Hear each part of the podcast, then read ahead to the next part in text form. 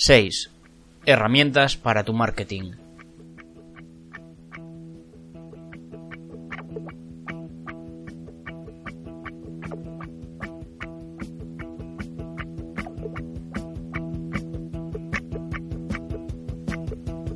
Hola, bienvenido una vez más al podcast de reydefine.com.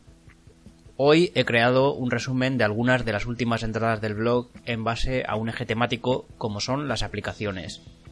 Sin embargo, te hablaré de aplicaciones muy diferentes entre sí, así que espero que sea un podcast ameno y variado, que tratará aspectos tan importantes como la organización con Evernote, la programación de redes sociales con Kuku.io y el diseño para bloggers o marqueteros con Canva.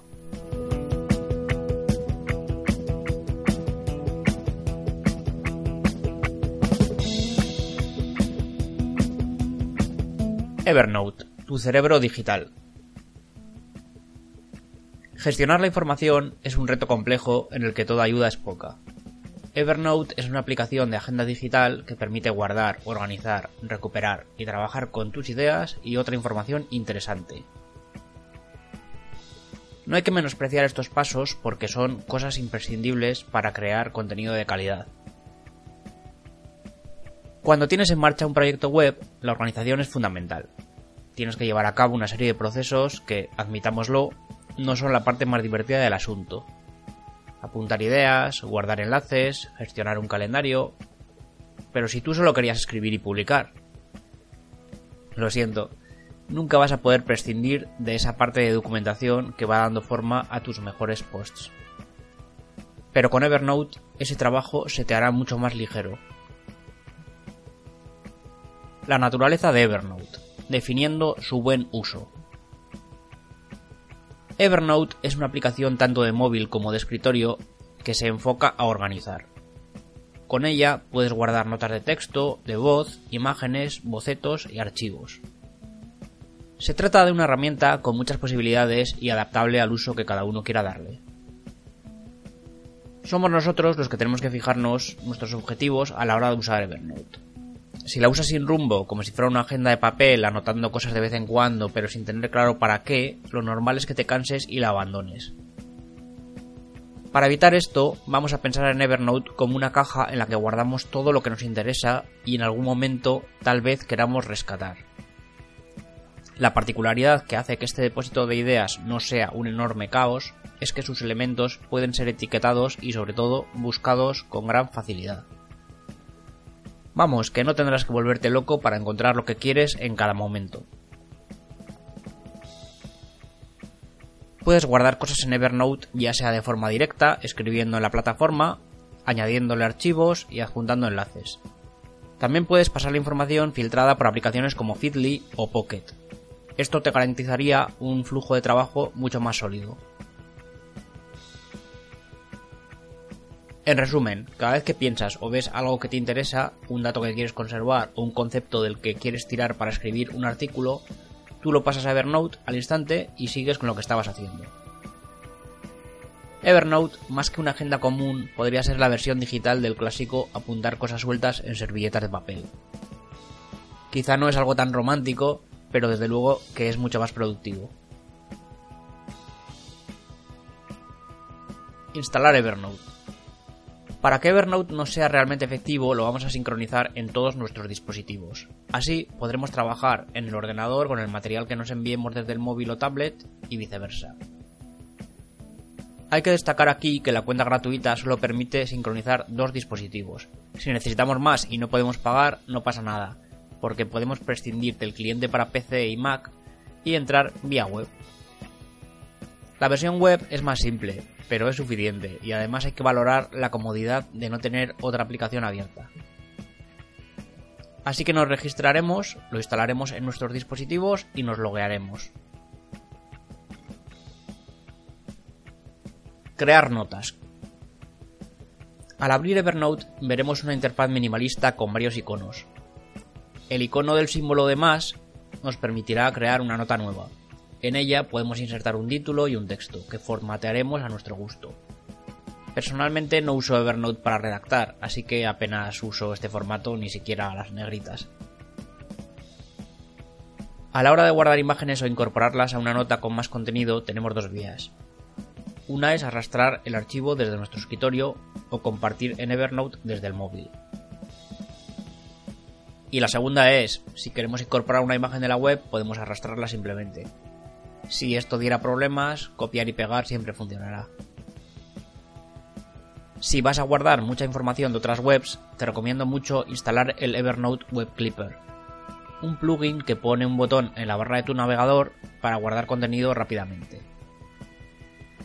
Con él podrás agregar artículos enteros, párrafos sueltos o incluso capturas de pantalla.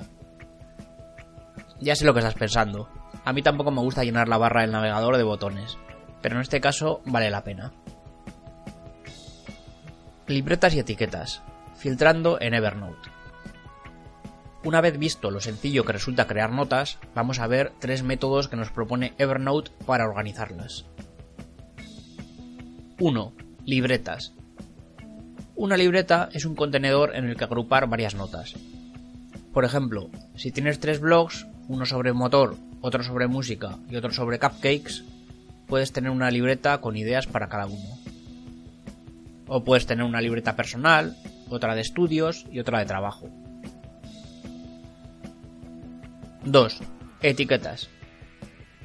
Las etiquetas suponen una forma más flexible de categorizar y ayudar a las búsquedas. Lo mejor es que uses etiquetas temáticas y consistentes. Esto significa que conviene pensar primero qué tipo de contenidos guardarás y hacerte un esquema de las etiquetas que piensas usar. De este modo podrás tener una etiqueta de redes sociales que agrupe todo el contenido referente a ello, para no tener tus contenidos divididos en otras etiquetas similares que te pueden surgir sobre la marcha, como social media, RSS, marketing, Facebook, etc. De todos modos, no te agobies con esto, pues el buscador de Evernote también busca dentro del contenido de las notas e incluso tiene una función de OCR para reconocer texto dentro de imágenes. Función esta última que viene muy bien a la hora de guardar fotos de flyers, tarjetas de presentación, libros, etc. 3. Atajos. Los atajos son la forma en que Evernote llama a los típicos favoritos. Mediante la estrella puedes marcar tus contenidos destacados para así acceder a ellos con un clic. A partir de aquí, tú decides. Como ya hemos mencionado, Evernote es una aplicación muy amplia. Por ejemplo, cuenta con opciones de las que no hemos hablado, como las orientadas a productividad laboral. Pero yo soy de la opinión que las ideas más sencillas son las más valiosas y por eso prefiero usarla para simplemente guardar cosas. Y es que guardar cosas es algo que cualquiera, ya sea blogger o no, trabaje en marketing o no, puede usar. Porque a todos nos viene la inspiración de repente y podemos grabar un mensaje de voz al momento y dejarlo en Evernote. O nos sucede que tenemos que organizar un viaje y nos gustaría tener vuelos, hoteles, horarios, planos, etc. Todo bien junto en una misma libreta. Por otro lado, la aplicación tiene muchas posibilidades de integración con otras apps populares. El servicio de automatización IFTTT cuenta con varias recetas de Evernote. Una muy popular es hacer que tus favoritos de Twitter se guarden automáticamente en Evernote. Se trata simplemente de descubrir cómo hacer que estas aplicaciones funcionen para ti en vez de que tú pierdas el tiempo con ellas. Hasta aquí la introducción a Evernote. Soy consciente de que es una aplicación bien conocida, pero si tú, igual que yo, la has probado y te ha dado algo de pereza, trata de ser más sistemático en su uso. Verás lo valioso que te resulta para guardar información interesante, recuperarla en cualquier momento y trabajar con ella para obtener los mejores resultados.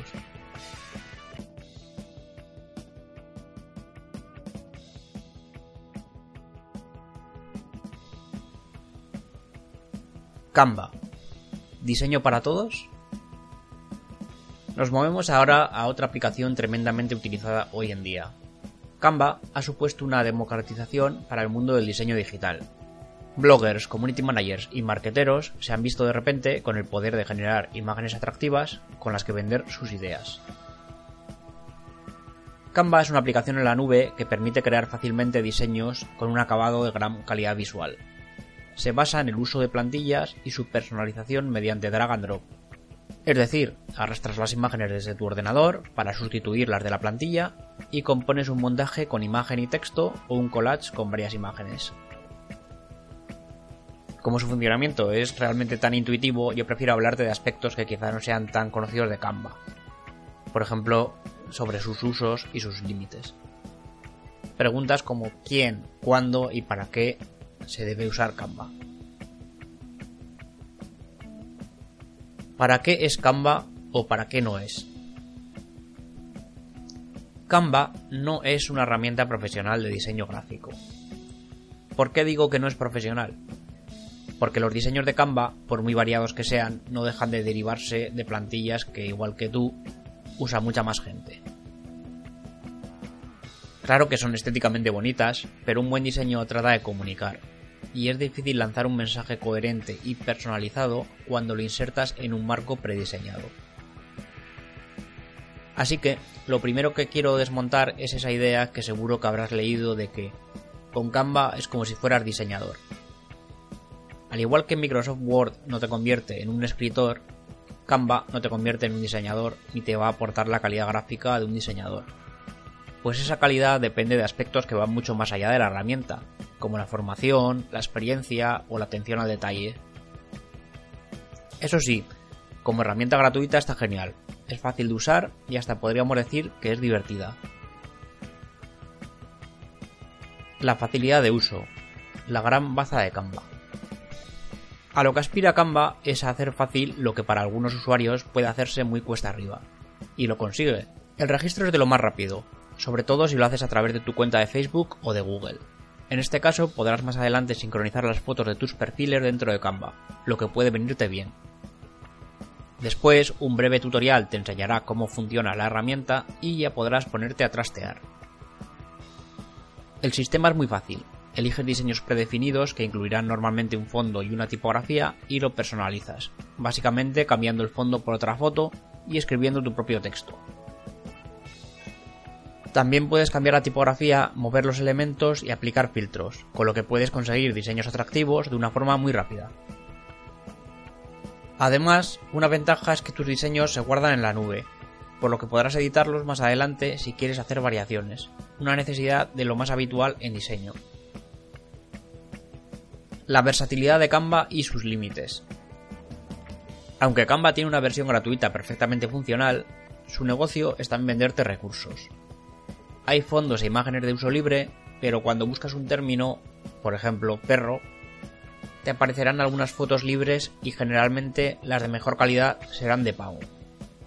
Algo que yo veo frustrante, porque aunque están a precios asequibles, ya se está alterando tu ciclo creativo para parar y hacer una compra. Canva pone a tu disposición un buen número de filtros y efectos, pero la facilidad tiene otro precio, en este caso más simbólico. Con este modo de trabajo perdemos la posibilidad de diseñar algo desde cero, directamente desde nuestra cabeza al ordenador. Esto rebaja la creatividad, pues Canva, paradójicamente, evita que nos enfrentemos al lienzo en blanco. Al contrario, nos somete a unas pautas para que diseñemos a modo de puzzle. Esto es algo que a cualquier persona creativa le mata un poco por dentro, pues es como obligarte a diseñar con una versión mejorada de PowerPoint. En cuanto a los límites físicos, no son tan estrictos. Para una cuenta gratuita te permiten 1 GB de almacenamiento, lo que está bastante bien teniendo en cuenta que lo que no uses lo puedes borrar o guardártelo en tu disco duro, si bien es cierto que no te lo puedes guardar en formato editable. En cualquier caso, y aun pensando que es una herramienta técnicamente fantástica, no le acabo de ver la gracia a la cuenta premium de Canva. Quien tiene que generar tanto contenido como para plantearse pagar por Canva suele tener unas necesidades gráficas de alto nivel que una herramienta así no satisface. Es decir, un control más específico sobre cada aspecto del diseño que le asegure crear exactamente lo que quiere y no algo bonito en base a unas plantillas. Canva y el social media. Lo que sí resuelve a la perfección Canva es la creación de cabeceras e imágenes para social media. Ya sabrás que los tamaños de imágenes en social media son un quebradero de cabeza, pues son diferentes en cada una y además cambian cada cierto tiempo. Las plantillas personalizadas de Canva te permiten olvidarte de todo esto y crear con agilidad imágenes para redes sociales. Además, algo que mola mucho de Canva es que cuando hayas ajustado todos los parámetros de saturación, contraste, brillo, viñeta, etcétera en una imagen, obtendrás un código de filtro con esos valores. Si quieres crear imágenes a menudo con esa misma apariencia, solo tendrás que utilizar ese código en vez de volver a configurar todo en cada ocasión. Y es que no me puedo cansar de repetir que mi opinión sobre Canva es inmejorable tanto en el aspecto tecnológico como en la orientación al usuario casual, el que hace solo uso de apps de social media como Facebook, Instagram o WhatsApp. En este terreno es imbatible. El uso más justificado de Canva. He hecho bastante hincapié en que Canva no es una herramienta ni para diseñadores profesionales ni para obtener ese resultado. Sin embargo, al ser una herramienta de fácil uso y con la que se trabaja en la nube, sí es una gran opción para salir del paso en muchas ocasiones. Por ejemplo, en entornos de alta movilidad. Si necesitamos un diseño rápido y no disponemos de un ordenador cerca, con sus programas de edición instalados, etc., Canva puede ser un buen salvavidas. Canva y las licencias. Un tema que puede ser peliagudo y en el que es fácil no reparar de Canva son las licencias. Pues bien, el acuerdo de licencia de Canva establece a grandes rasgos estos usos prohibidos. Logotipos, pósters o plantillas web para vender son uso prohibido. Igualmente, cualquier material impreso en más de 2000 unidades. Es decir, quizá las fotografías de Canva sean increíbles, pero no puedes usarlas, por ejemplo, en una web de e-commerce ni en cualquier otra web que anime a la compra de ningún producto. Para poder hacer un uso comercial, deberás componer la imagen no con recursos gratuitos de Canva, sino con imágenes propias u obtenidas de algún repositorio de imágenes libres de derechos. Además, los contenidos de pago son one-time license. Esto quiere decir que tú compras una imagen para utilizarla en un solo diseño. Por tanto, si quieres usar un fondo en 6 diseños diferentes, tienes que pagar 6 veces. Como reflexión final, Canva es una tremenda solución para quien entre de lleno en la creación de contenido y necesite un apoyo visual. Pero a la larga, si crear diseños va a ser parte habitual de tu trabajo, te conviene aprender a trabajar la imagen digital con programas profesionales como Photoshop o GIMP.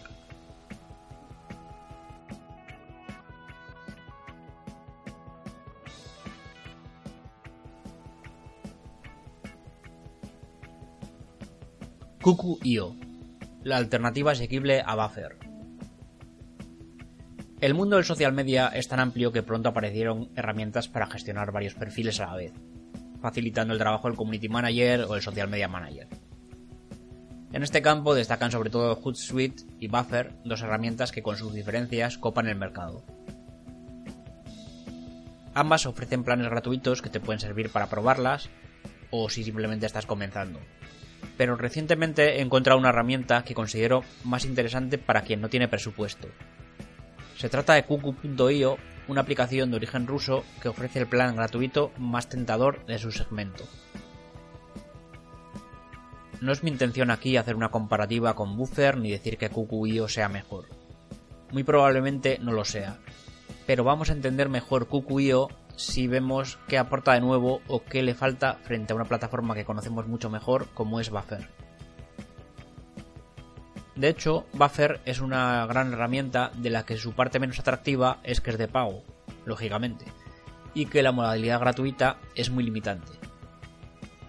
Especialmente porque solo te deja programar 10 actualizaciones por cada cuenta, algo que se te queda muy corto, sobre todo si eres activo en Twitter, quizá la red que mayor número de publicaciones requiera.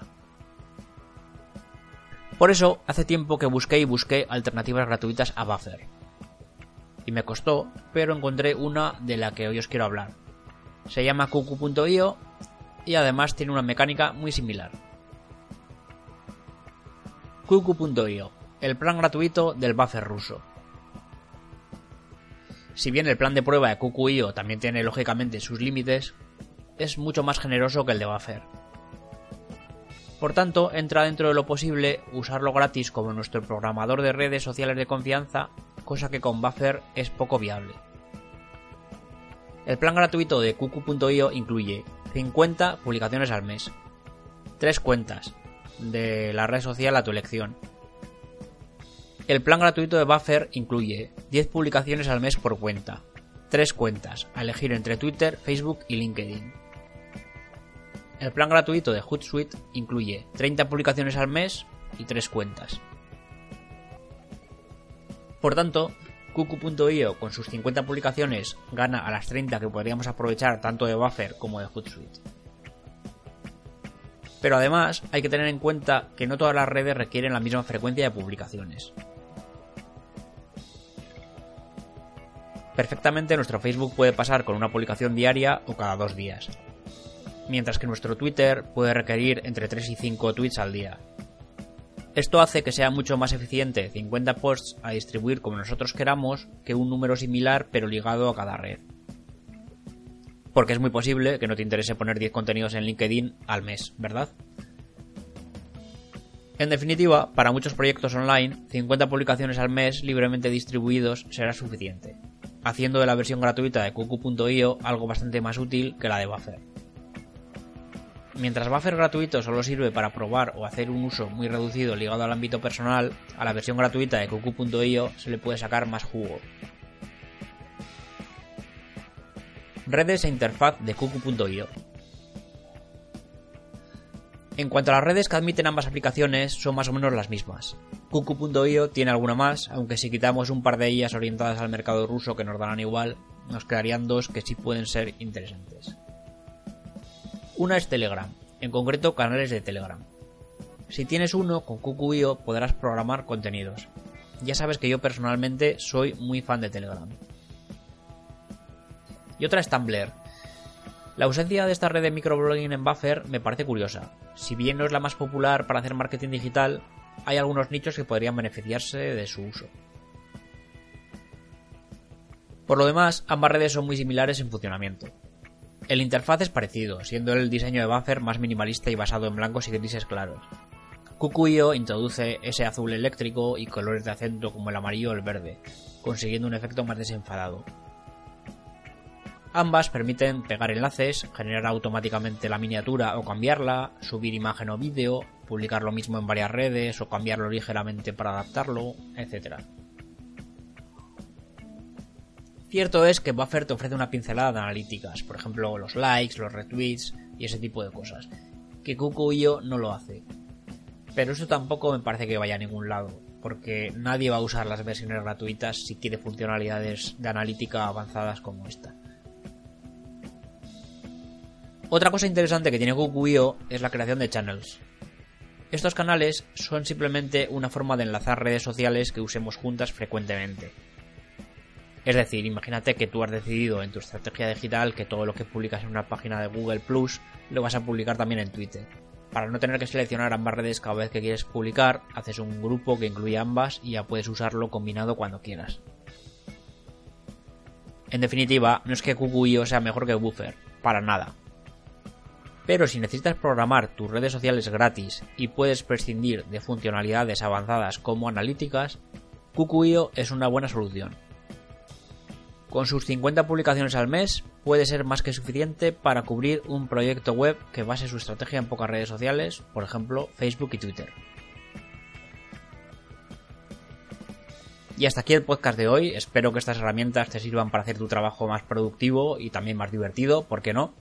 No olvides suscribirte para estar al tanto antes que nadie de nuevos episodios del podcast y hasta entonces nos leemos en reydefine.com.